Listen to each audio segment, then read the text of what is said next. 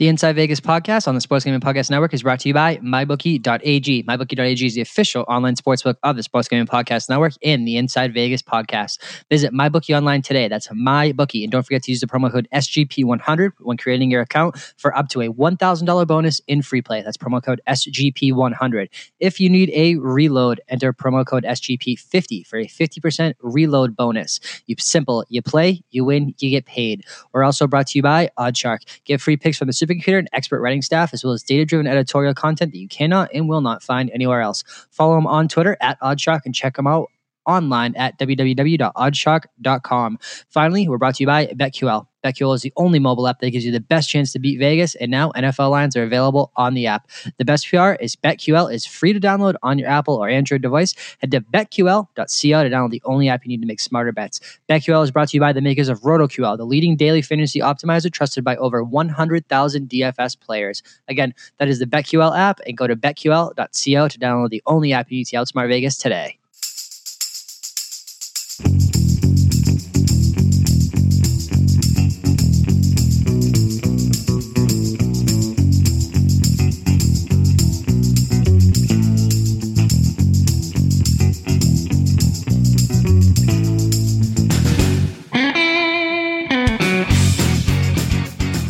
Today is Friday, October 12th, and welcome into the Inside Vegas podcast.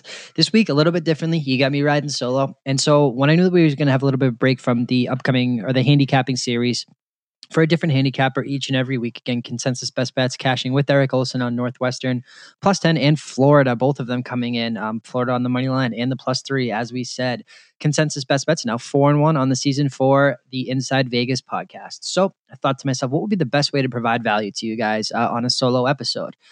Basically, I opened this up and I wanted to know what was your what was your most uh, what was the questions that really stuck out to you that you guys wanted to know uh, from me or anyone really at the SGP network and I got a ton of great ones uh, via direct message. So I thought I'd make open this up to a mailbag episode. And don't worry, we are going to. I'm going to give you one of my own personal consensus best bets because, frankly, uh, while we've been doing this show, I guess I really haven't. Um, I mean, the consensus best bets in, in are my a, a, bet that I agree with uh, with whatever handicapper is featured. But I guess I really haven't opened up kind of my philosophy when it comes to picking games or kind of my philosophy on the NCAA or NFL season. Um, so we're going to get to that at the end with the Inside Vegas best bet. Um, but we have so many good questions here. Um, so I really want to kind of break into them right away. Uh, and again, these are ones that came in via DM when I put this out there for basically what are the most burning questions that you guys wanted to know about uh, being a professional gambler, uh, anything to do with, you know, breaking into the industry, anything and everything, how to handicap games, how to get better, uh, whatever the case may be. Um, and I pulled a bunch of them. I believe there are eight or nine of them. Um, and again, and then we'll close with the consensus best bets. So I hope you guys enjoy the show this is the mailbag episode and if as always please tune in next week where we have probably one of the i would say the hottest risers uh, in the gambling community especially with the inception of social media as barry horse will come on to join us and talk about the upcoming ncaa nfl slate and kind of all things uh, model handicapping to the next level. If you guys enjoyed the podcast with the white whale uh, you'll surely love this one uh, with barry horse. But this one again mailbag episode as well as nfl week number six already as well as ncaa week seven. So hope you guys enjoyed the mailbag mailbag episode episode of Inside Vegas. All right, so let's break into the mailbag. The first question received via direct message was What is the biggest thing people may not necessarily realize about being a professional gambler and what separates a professional from a novice uh, based on what I or you have seen? This one to me is something that I wrote about at length on SGP.com. I wrote an article probably basically when I came on to start um, doing the editor and, and writing stuff uh, for SGP. It was one of the first pieces I wrote. Um, and so I think it's a good time to kind of put all this stuff in one place um, based on some of these questions. The number one thing I can tell you that separates a professional from a recreational better is it's two things really. It's selectivity and it is unit size. And when I say that, again, we're going to break into this in a, in a, a different question up here when it comes when we talk about the word unit and everything wrong with it recreational bettors have no problems doing a couple things and every guest that i've had on will will allude to this. The episode of inside vegas that we did with tom Druhl, um, talking about chasing and if a professional has a bad week uh, and all their games are done at say you know one o'clock vegas vegas time four o'clock uh, and they don't have anything upcoming on the late slate they're going to take the loss uh, and walk away.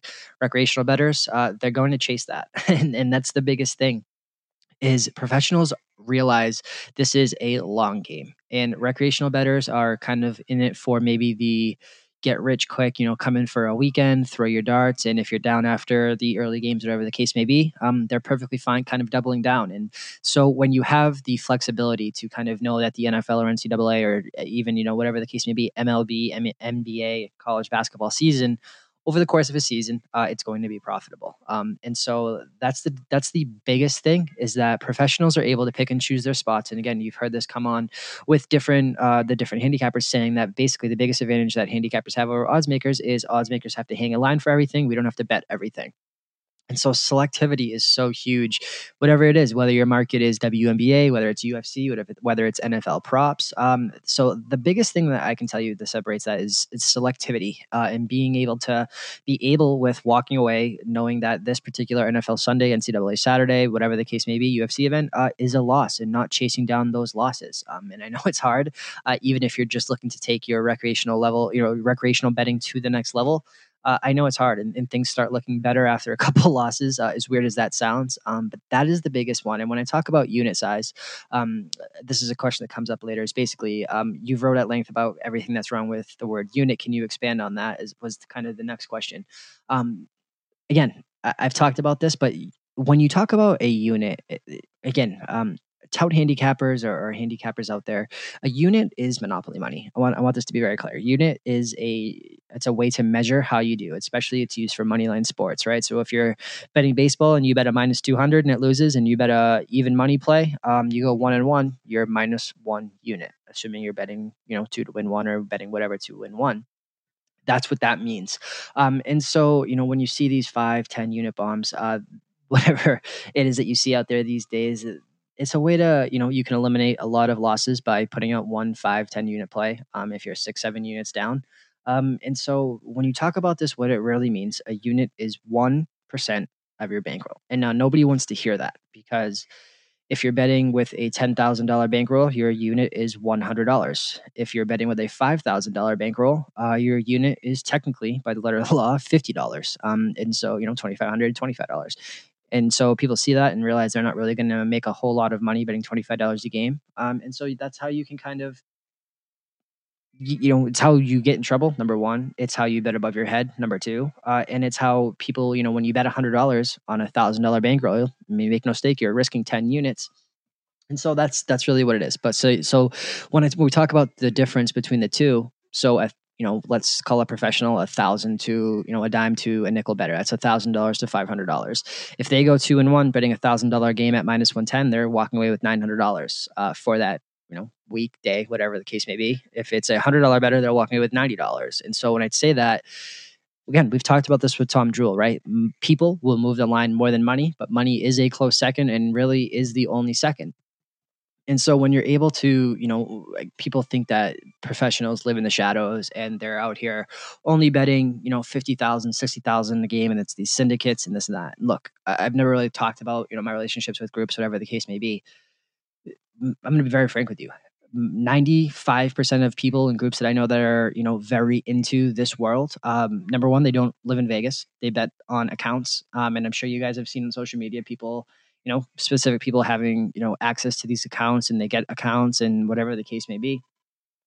That's what with the you know with credit accounts and with social media and with the way that gambling has gone um, credit and these accounts are so much more valuable than having runners in vegas because you have one problem in when you do that and that is know the credit book not paying when you do well that's pretty much your only problem. When you start going to Vegas, you have to deal with runners. You have to deal with being spotted. You have to deal with uh, people not taking that runner's bets. They have to deal with people not taking your bets or, or books rather. Uh, and so that's just the way that professional the professional world has kind of gone uh, in terms of what it means to be a quote unquote group, quote unquote syndicate. Uh, you know, whatever the case may be. These different companies can sit here and tell you that they know where sharp money is uh, based on what's being bet at the window and quote unquote on screen. I promise you that eh, when money wants to get down, it's it, by these groups and people. It's done off screen, and 90% of it is done on credit accounts that mirror offshore odds uh, on local books. And what I mean by local is what exactly it means bookies. Uh, and so uh, there is a lot of validity and a lot of truth to what those companies and what those people are showing you on bet splits, but it's for certain books and it's limited to those books. So if those collections of books have five you know 70% of the money um that's going to be right but i'm telling you right now there's a whole nother i mean underworld is the wrong ter- term to kind of uh, make this a little, sound a little bit stronger and, and than what it is uh, but most of the money is being bet um, on accounts and stuff like that. And so you're not going to see that. It's off screen. It's bet on locals through credit because they can do things uh, to get multiple bets down at one time.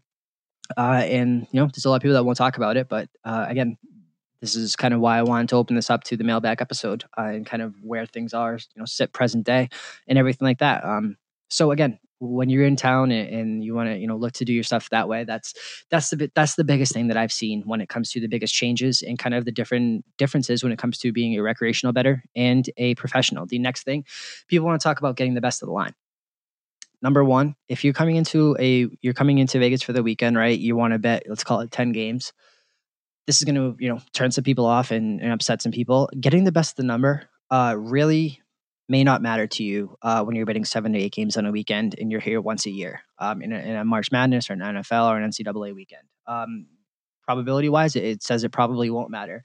Where that comes into play is when you're betting hundreds of positions, um, you know, thousands of positions over the long term. That is uh, where that comes in because that can cost you, you know, again, I hate to use the word units, but that will cost you you know maybe 10 positions over 100 um, and again that's 10% of your roi and so if you're coming in you're only betting five you know six seven eight nine games maybe it costs you one not getting the best of the number uh, but you're still going to make a profit. It, it's when you really commit to doing this long term and you, that's when you can't sacrifice that that 10% you know? Um, so that's kind of where i stand on getting the best of the number. Um, the next question because it, it ties right into this so i'm going to skip around a little bit and answer this one it is when you talk again, skip right into it. When you talk about getting the best of the number, you have been very adamant that getting the best of the number does not matter that much. Um, you've also said that power numbers, guys, are dying. Do you think that it is still the case? And how do you why when you sorry, let me look at this DM. When you look at this, why would getting the num- best of the number not matter? This doesn't make sense to me. All right. So this is what I wanted to expand on because I, I, kind of broke into this question a little bit. As I touched on, it matters over the long term term sample size. And when I talked about um, power number handicappers and how um, I don't believe that that formula uh, works in the National Football League, this is what you have to understand. I'm talking about the National Football League specifically because people will tout it as the most efficient market uh, in the world, and the numbers are so sharp. Again, just wrote this up on SGP for what we learned from Week Five the spread has mattered 11, I believe, I believe out of 72 games this year, um, with an average closing margin of victory of about 11 points. And so when you look at this, there's maybe one 10 to you know above 11 point uh, winner or spread each and every week. Power number rankings guys are the same guys that bet the Browns the last two, three years. They bet the Jags the year before that. Um, and so you can argue that they're getting theirs back now. Again, look, Browns are undefeated against the spread. I get it. My point is is for this market for the last four years, when you don't adapt, you will perish. And what I mean by that is the power ranking numbers, guys. That uh, let's take this past Thursday night's game. I think it's a great example. Number one, it's a great example of people chasing steam. Anybody that you saw that was on Giants minus one um, was chasing steam because they saw that line at three and they saw that maybe a specific company tweeted out that the sharps uh, have weighed in and, and this is where the case this is where the professional money is. That's called steam chasing. That's chasing a line move. Professionals may have been on the side at three and a half, and then laid a money line with Philadelphia looking for a middle. Uh, that those are things that just cannot be taken into account. And so when I talk about power number guys, uh, maybe being you know dying out, it's the guys that say that sit there and say, well, I make this number um, four point two, and it's only two, uh, and so I have to take the dog. Um, and when you look at this data, and again, this a lot of this goes to this this back to the spread not mattering. Look, I get it. You want to get the best of the number. You want to trust your numbers. But when you're consistently doing this and saying, oh, I liked it at six and a half, but not at seven, I have to go for the middle, it's just not the case in today's NFL. Look, a barista won the super contest two years ago. And again, I'm, I'm not trying to sit here and bash anyone in, in their style of handicapping. My point is, is that you need to constantly be adapting.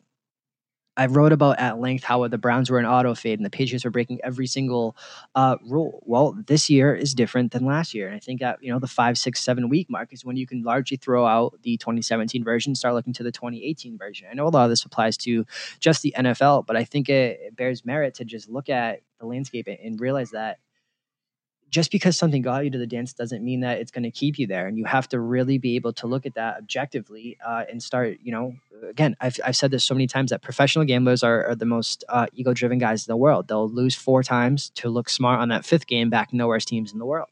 I mean again I, I know this is the nfl and i'm going to get to these other markets but that's what I mean by that. It's the guys that are the only thing they look at is the market and saying, I liked it at two and a half, but once it crosses that three, uh, I can't do it. I mean, look, every professional in the world was on the Redskins. Oh, I love it at seven.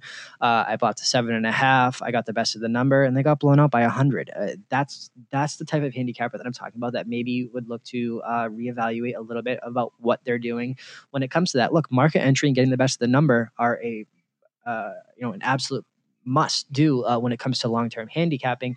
But number one, uh, the NFL has shown that when a dog covers, they win outright. So if you don't believe that the underdog has a chance, um, the NFL has shown that the underdog is not likely to cover that. So when you think to yourself, this is too many points, um, again, either take it on the money line and, and reduce your break even point, or uh, conversely, um, it, it, just it hasn't shown to be that market entry is everything. So those market guys and the power power ranking guys, um, again, I just think that they it's a little bit of the old guard, which see what I'm doing here? It's like I have the questions in front of me.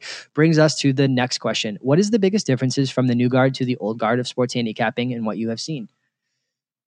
I touched on a lot of it right there. The old guys are all the older guys of the older guard are all power driven, you know, power ranking guys, market entry guys. Uh, and the new wave um, is the social media kind of um, look. The general public's never been more informed. I've said this time and time again when you go to handicapping school, number one is fade the public. You know, in comes a company like Sports Insights and expands that into handicapping day one to able to give you a doctorate in that. And there's contrarian based systems that Sports Insights offers, and you can literally build a betting model on fading the public if you want to follow Sports Insights. There are so many different ways to do this. When you look at the differences uh, from what has been kind of the norm, you know, you always take double digits in the NFL, you always take a home divisional underdog. Um, and again, differences between the NCAA market and the NFL. This is specifically for the NFL, uh, that where I think a lot of this is is listener driven because it's the biggest market in the world. And again, college football is completely different. The spread theory that I've kind of uh, built my NFL betting around does not apply. Points are so so more important in college than they are in the NFL. Uh, again, that's why you see you know, spreads that are 30, 40, 50 you know, when it comes to Alabama and everything like that. And the NFL they still think that this is a parity driven league a little bit when it comes to odds makers. And that's the other thing is that odds makers and bookmakers are so afraid to take a stance. If their numbers, make no mistake, all of these odds that you're seeing, um, all of these, everything is being outsourced. And what I mean by outsourced is they are given to, they get their numbers uh, from a an MIT guy, a company uh, that outsources them and spits them out the numbers and tells them what to based on 1 million similarities by their computer model. Um, and so that's what they hang. So if an odds maker makes a game eight and the computer tells them to hang at five, maybe you're going to get a six, six and a half. And they just won't do it because they are so afraid to get middled. But again, you can only get middled at your own shop. So it's one of those things that's just Las Vegas bookmaking is a little bit uh, less forward thinking. And when I was talking with PropSwap about this, you know, the differences between Jersey to Vegas Jersey is so much more, you know, willing to because PropSwap is coming up in the age where they're you know they're teaching gambling to everybody right? PropSwap is going to be so is going to be one of the most successful companies in the world and i believe it's really going to have nothing to do with las vegas because the old guard is in las vegas and the companies that are in new jersey and in mississippi and louisiana and all these states are learning from the ground up with PropSwap and so it's going to be ingrained that PropSwap is a part of gambling Whereas Las Vegas, uh, maybe they stick to their guns a little bit. And, you know, PropSwap, that doesn't know, had a hell of a time trying to get into these Las Vegas casinos. Um, I don't know if they really want me to tell you that, but that's okay. They, uh, it was a, a, struggle for them to be able to break into the old guard of casinos and bookmakers uh, because it was a new thing. It was two guys that were uh, fresh out of college while these guys had 50, 60 years of bookmaking experience. And again, Vegas hates change. Bookmakers hate change. It is what it is. And so I really firmly believe that PropSwap is going to take off and it's going to be maybe their biggest markets are going to be outside of Las Vegas because with all these new ideas and concepts that are coming up with, you know, DraftKings Online and all these books, they're learning together. So again, uh, that kind of goes hand in hand with something that we've learned, you know, or, or a guest that's been on here with PropSwap in the past. And so I just think that the old guard is, um, how do I remember this? It's not misguided. It's just they're not very open to change, uh, and I think it would benefit them to do so. Next question comes in is how do you calculate your own your bankroll size, and how do you know if you're making too big of a bet? Um, as well as when you are strapped, is it a reasonable possibility to use parlays to try to increase your bankroll size uh, while you are strapped instead of making, say, a $25 bet, using $25 parlays to increase your bet size to a six to one win on a three team parlay? Uh, well, yes and no. Um, I think that there's a huge stigma when it comes to parlays. Uh, I think that uh, if day one is fade the public, day two is don't do parlays. I think parlays can be utilized. I think it's more of a more of a two team money line situation. I've never really placed more of a more than a two team parlay. It's just one of those things that I know that the when you're strapped, you don't have a bankroll, and so you sit you you sit there and you say, all right, I have five hundred dollars to work with. Uh, how can I, you know, how can I do this, uh, and how can I make actual money? Do I bet five hundred dollars on one and go from there? Do I, you know, put a hundred dollar, you know, three teamer in? I can't tell you exactly what to do with your money. The best people in the world at this can touch sixty percent in certain areas, and I think that that's important to know. And yeah, it takes money to win money and make money in this industry. There is no doubt about it. Uh, but with that being said, you're going to lose what little you do have uh, if you continue to do, you know, to make these exotic bets and these exotic parlays. Look, parlays are a bookmaker's best friend and yeah, they're going to lose one, but they're going to win 200 for every that they lose. And so it, it goes back and forth. I go back and forth with this because I do think that it deserves a little bit more talk and validity to when you are, you know, just starting out or you are strapped in a bankroll perspective and you're not able to maybe, um, you know, it, grinding out 57% on a $500 bankroll. Look, I get it. It's, you know, we all had to start somewhere. It, it's not that appealing to have a $500 bankroll at the beginning of the season and leave with a seven, $800 bankroll, right? Uh, but you know you got to get money elsewhere that if you want to do this the quote unquote right way. Yeah anybody can gamble. Anybody can get lucky and hit a three team or four team or five teamer uh, so again it, it, just depends on what you're looking for uh, and so i would i would caution against that but i do see the why that would be appealing uh, to try to do that. What is the biggest thing you could talk about about how you how you go about handicapping games personally. I find that the eye test is better than the power num- power ranking stuff that you have talked about. But at the end of the day, let's just ask it: How do you handicap games, and what is your secret to trying to find an edge in the NFL? um, well, uh, let's talk about how the sauce is made. Right? It depends on the market and it depends on the sport. Um, as you guys know, I started in the DFS industry. I basically was doing NFL DFS exclusively. Uh, and then when the NFL season was over, uh, I didn't really do much. Um, I was always a huge baseball fan, so I started doing MLB handicapping. Um, again, this was I started in the season long fantasy and high school stuff. This was before DFS, as I date myself a little bit. I just trans, so I started in the NFL DF, or I started in fantasy in NFL fantasy, moved that over to DFS and NFL, started doing fantasy baseball, transferred that over to um, player props in both and then spread and total in both. Um, when those seasons ended, moved over to UFC as I as it stands now as kind of um, wrapping up the portfolio of what I do. Um, and so, look, I think that trends are something. It's again when I go back to uh, this is a market, right? Baseball is a completely different handicapping mindset than the NFL or the NCAA or the UFC those three sports you can kind of get in get out right? You can pick a good you can get inside of a, a head of a fighter in ufc lay down a ton of money because you think you have a huge edge get out and make some money. Baseball is built around randomness and variance. That's the name of the game in baseball. That's what baseball what makes baseball so great right? Three team series best team in the league and the worst team in the league the worst team in the league is probably still going to win one. Uh, and so baseball has to be looked at with a long term lens. Uh, and that's what has led me to be so successful. As probably one of my most, you know, the most profitable sport I do is baseball I look at it as a stock market. I buy and sell pitchers. I eliminate as much most variance as I can, uh, and I bet these same bets over and over and over for 162 games. Every time specific pitchers pitch in specific markets. I won't get into the exact ones, but um, every single time that those things are are you know the boxes are checked, I will bet on them or bet against them for certain guys. And again, OddsShark is a tremendous resource. I really don't think you guys understand how good OddsShark uh, can be to you guys. Sports Insights, I have plugged at length uh, when you talk about fading the public, reverse line movement. Those things are very real.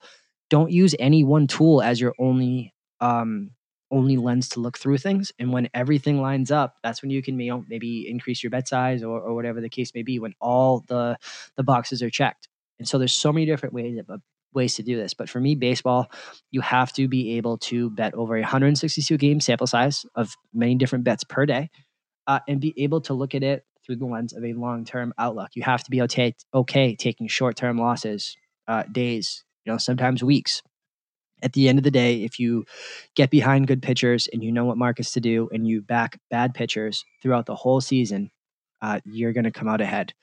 Uh, with the NCAA, um, take a break from the NFL and talk about the NCAA for a little while. NCAA is completely different than the NFL because of one thing it is system instead of players. It's a little bit uh, Patriots esque. You know, when you look at recruiting in Alabama, look, these things take work. People think you can look at, you know, a Sports Insights report, say 80% on this side, 20% on this side, fade the public, let's go win my bet. And yeah, you will win your bet sometimes doing that. People look at this and say this team outgains this team by, you know, 100 whatever, 100 yards. Uh, there are giving points, you know, their home field advantage is through the roof. It's at night. Let's bet this team. Yeah, those are all real ways to uh, win bets in the short term when you talk about the long term, you have to be able to put in the work. And when I say the work, I mean recruiting systems. How does one coach fare against another coach over a long sample size? How does this coaches coming in, uh, you know, what systems do they run? All this type of stuff. Again, I want to tie this back into every single handicapper we've had on throughout the season. You know, Jeff Nadu t- coming on talking about college basketball and small time, you know, SES, uh, Division two schools. It's all about systems. The the players are somewhat interchangeable, uh, and it's the same thing with NCAA football. You know, when you look at the drop off from Baker Mayfield to Kyler Murray, you look at Big 12s, uh, it's all about styles, how conferences play each other, how conferences play out of conference, the SEC style, when two SEC schools are going up. Eric Olson talked about this when he was with a Big 10 school in Northwestern going up against a Pac 12 school, uh, how that impacts each other and kind of what you can pull away from that. And again, there's so many different resources out, resources out there, you know, available to you guys to kind of, you know, break all that stuff down. And you have to find what works for you. There's not one specific answer on how to pick winners uh, in the NCAA. My thought process on the NFL. This one uh, may surprise some people. I, I'm a little bit of a hybrid when it comes to this. I believe that long term trends. Um, you guys know I, I firmly behind, you know, just to pick one out, uh, Matt Stafford, six and 66 versus teams that finish over 500. Well, if you backed that and, and you think that, you know, you would have been on 2 this year, uh, you know, betting against him with the Patriots and conceivably the Packers going over 500, although both those are, in theory, yet to be determined. When everything adds up. That's what makes it a bet for you. So situation, or for me rather. So situationally, this team is coming off a loss. This team is coming off a bye. They're at home. The team they're facing is coming off, um, you know, short rest. Whatever the case may be, you have to look at situations, and you have there again. Um, you can run these inquiries. Teamrankings.com is a huge thing to be able to pull up and see, you know, yearly, monthly, three, four, five, six, ten years back how teams have fared in specific situations so that that's kind of your trend portion. And then you have I, I you know me personally i place a huge emphasis on current form. When i talk about current form this is where i differ from the old you know the older crowd of, of handicappers that will say you know a season is is not a big sample size. An nfl season is only 16 weeks which comes back to the browns right? So if they backed them last last year they were 2 and 14 well now they're 5 and 0 uh, on the spread. So they're uh, what 7 and 16 still losing proposition, but you get the point, right? They're getting some of that ROI back consistently, you know, sticking with it over two years.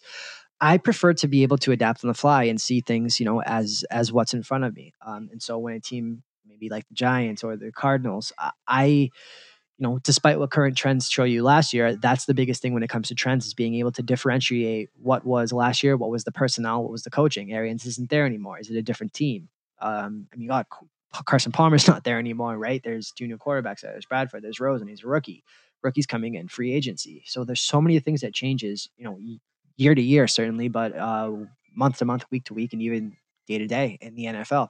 So you have to be able to put the, all those things together. When you have a great situational spot with a great trend, with you know current form, uh, I think all those things kind of come into play. And again, I, I've talked about it with the NFL, I've looked at every game as a pick up to a key number. I have a key number that I'm comfortable laying. Uh, and if it's under that, um, I either take the dog on the money line or I uh, take the favorite to um, cover it. Because again, they're shown two games or less every week for the last two years, two plus years, almost three years, um, has been the case. So basically, two games per week the spread will come into account. Um, so there's two games on that week on that slate that will burn you. If you're only betting three or four games, it's a very low uh, probability that will come into play. That's kind of my my personal philosophy when it comes to the NFL, the NCAA, uh, and Major League Baseball. UFC is is completely different. Um, as kind of one of my core things that I bet. UFC is completely one on one. We've talked about this with niche handicapping, right? One on one is eliminating variance is the greatest thing you can do because in sports it's built on randomness, especially baseball. So when you can eliminate, you know, 11 on 11 to 9 on 9 to 52 teams down to 1 on 1 in the prop market with the NFL or 1 on 1 in the UFC fight, there's just less things for you to worry about. And so I, I really believe that the, you know, that's why tennis guys have success. That's why UFC guys have success. Boxing guys, when you can, you know, prop guys, those are some of the sharpest people in the sharpest markets in the world. And that's why it's because they're eliminating success. It is so hard to handicap the National Football League, the NCAA football. 11 guys on offense, 11 guys on defense, special teams, reserves. God forbid there's an injury, something you didn't take into account. So, how do you go about that? You have to eliminate variance and pick and choose your spots in specific markets. Uh, is what I really feel is the biggest advantage to you know kind of breaking down breaking down you know teams and stuff into one on one. And UFC is completely getting into a fighter's head, be it state of mind, be it path to victory, submission, uh, whatever the case may be. It, it's very close to boxing, and I've done tons of UFC podcasts and stuff like that. Um, but you can kind of get into that that's going to kind of wrap up the philosophy uh, portion as I grouped it in. That was five questions. Um, and so we're going to break this off into uh, the next half of the podcast, which is basically uh, the NFL week upcoming and who to target in the futures market, which is the last two questions. Before we do that, as always, guys, the Inside Vegas podcast on the Sports Gambling Podcast Network is brought to you by mybookie.ag. Mybookie.ag is the official online sportsbook of the Sports Gambling Podcast Network and the Inside Vegas podcast. It's a promo code SGP100 for new subscribers and SGP50 if you need a reload bonus. We're brought, also brought to you by OddsShark. Get tips and picks from the supercomputer as well as data driven editorial content that you cannot and will not find anywhere else. Again, I touched on them, guys. They, I don't think you guys really realize until you dig in how useful OddsShark can be to you. Give them a follow on Twitter at OddsShark. Also, lastly, BetQL. BetQL is the only app you need to outsmart Vegas. Go to betql.co to download the app today. All right, guys. Last one, last question on when it comes to the philosophy, and then we'll get into the NFL side of the Inside Vegas podcast. As I know you guys all want to get to the best bet. Last question when it comes to the philosophy side is what is your take on tout handicappers and the stigma? If tout handicappers, including you, are so good, why do they sell picks and not just bet more on their bet selections?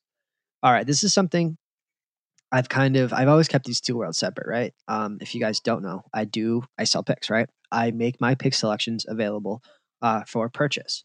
And so the number one question um, I get is if I'm if I, I'm so good at, at, at my picks, why why do I sell on them when I just bet more on my own picks? number one, I'm gonna I'm gonna break this down. I've I've had guys on this podcast, I've had groups on this podcast that sell picks, guys that are free. The difference between good handicappers, you know, quote unquote tout handicappers who sell their picks and ones that are bad. Um, the and I've only had this type of handicapper on, if you guys have noticed, is that they sell their own picks. There is a huge difference between creating a card and not betting it yourself and giving it up to your quote unquote clients uh, and being done with it and taking the money and not really caring. I'm here to tell you right now information is the new currency in Las Vegas. I know guys that, you know, specialize in one area. So, you know, even with me and people I know, trade information. I give them my MLB, my UFC, I get their hockey, I get their NBA because I don't cap those markets. When it comes to the general public um, and people buying uh, picks, I can only speak to myself. I'm here to tell you right now most of the tout industry is not good. And I hate to pigeonhole and put everyone in a vacuum like that because there are some very good ones out there.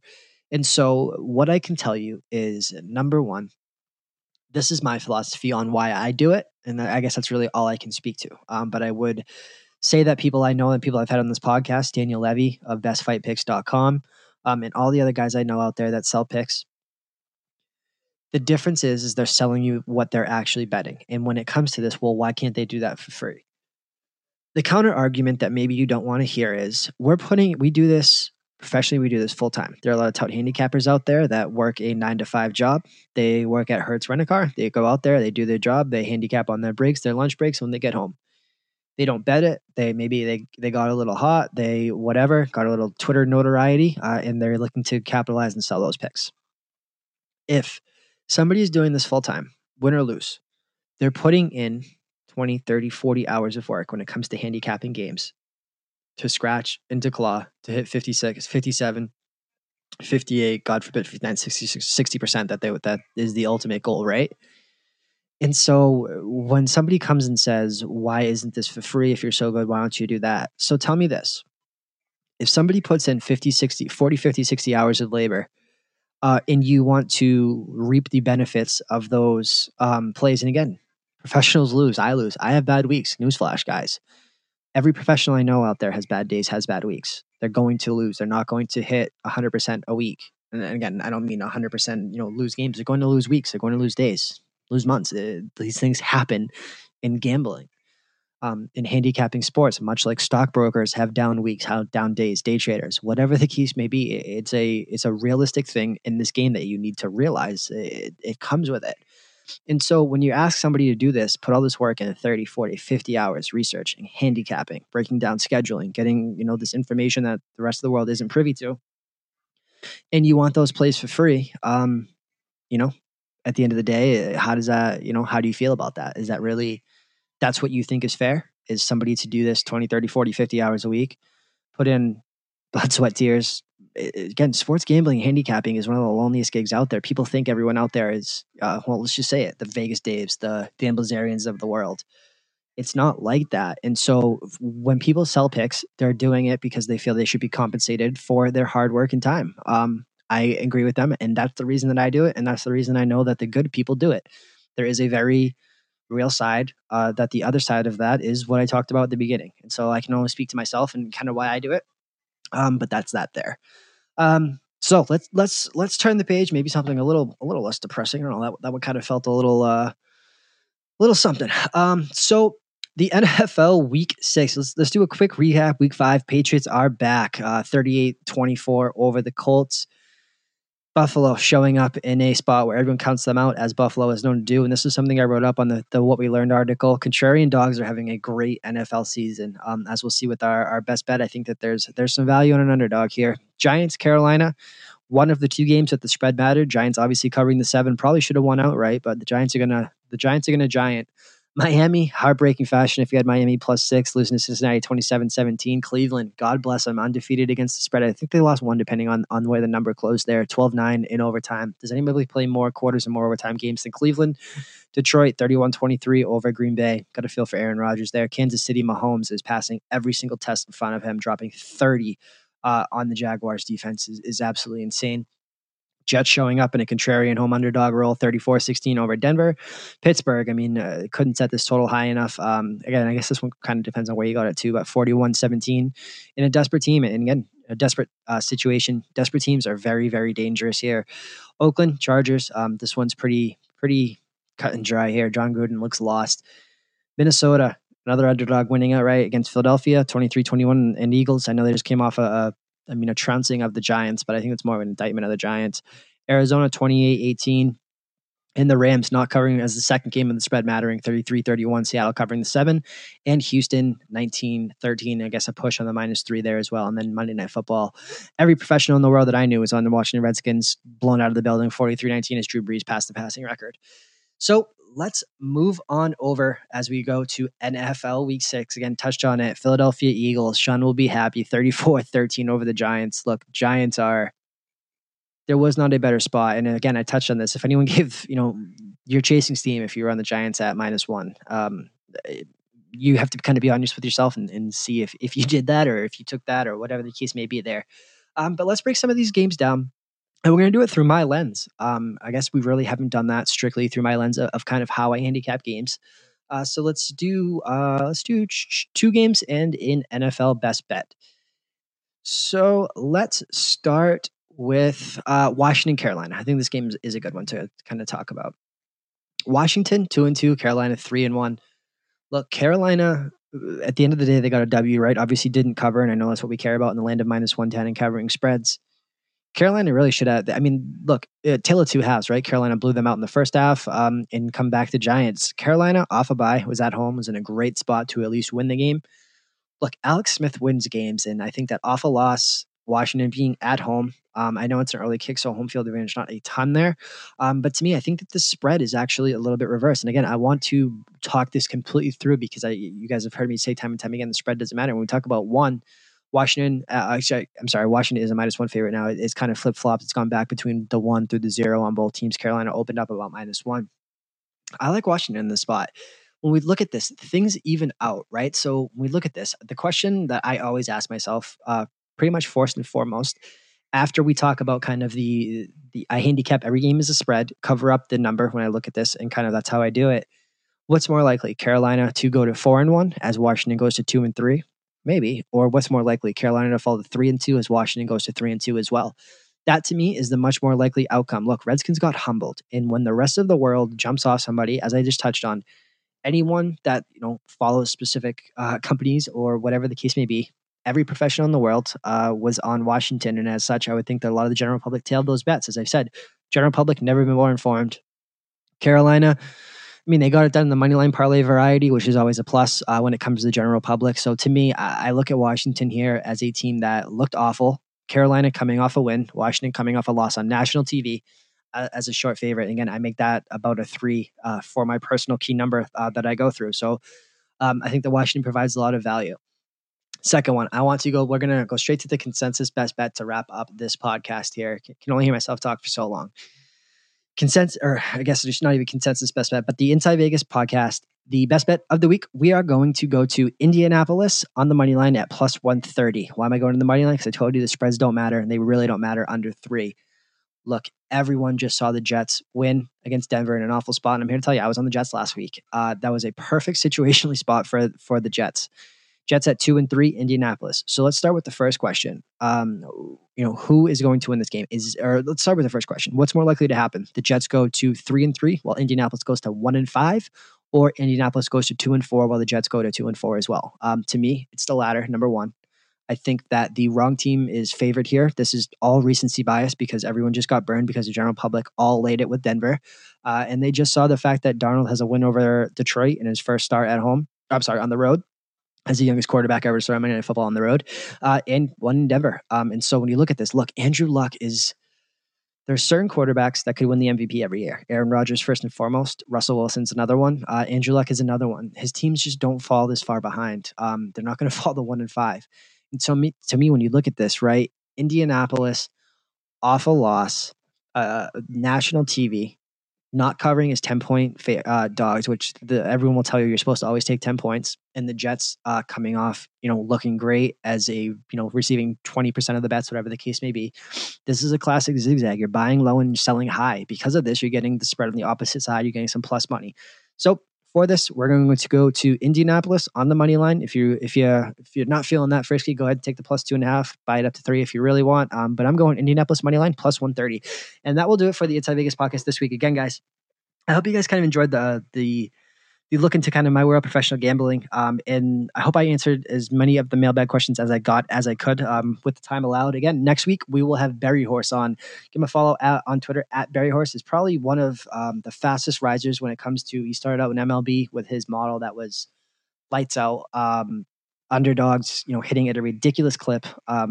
Probably one of the biggest raise, raise uh, rise to fame, I guess is the word I was looking for, to prominence when it comes to social media in a very long time. Up over, I think it's 11, 12,000 followers now. Um, doing some incredible stuff in the space on every podcast imaginable. So um, he's hosting a, I believe, a, like a panel convention in Vegas upcoming soon. Um, absolutely killing it in the NFL and NCAA season. So super excited to talk to him next week. I hope you guys enjoyed this episode of the Inside Vegas podcast, and hopefully, um, I will uh, we will get to the window with Indianapolis. Um, so again, guys, please rate, subscribe, and review on iTunes. We will talk next week.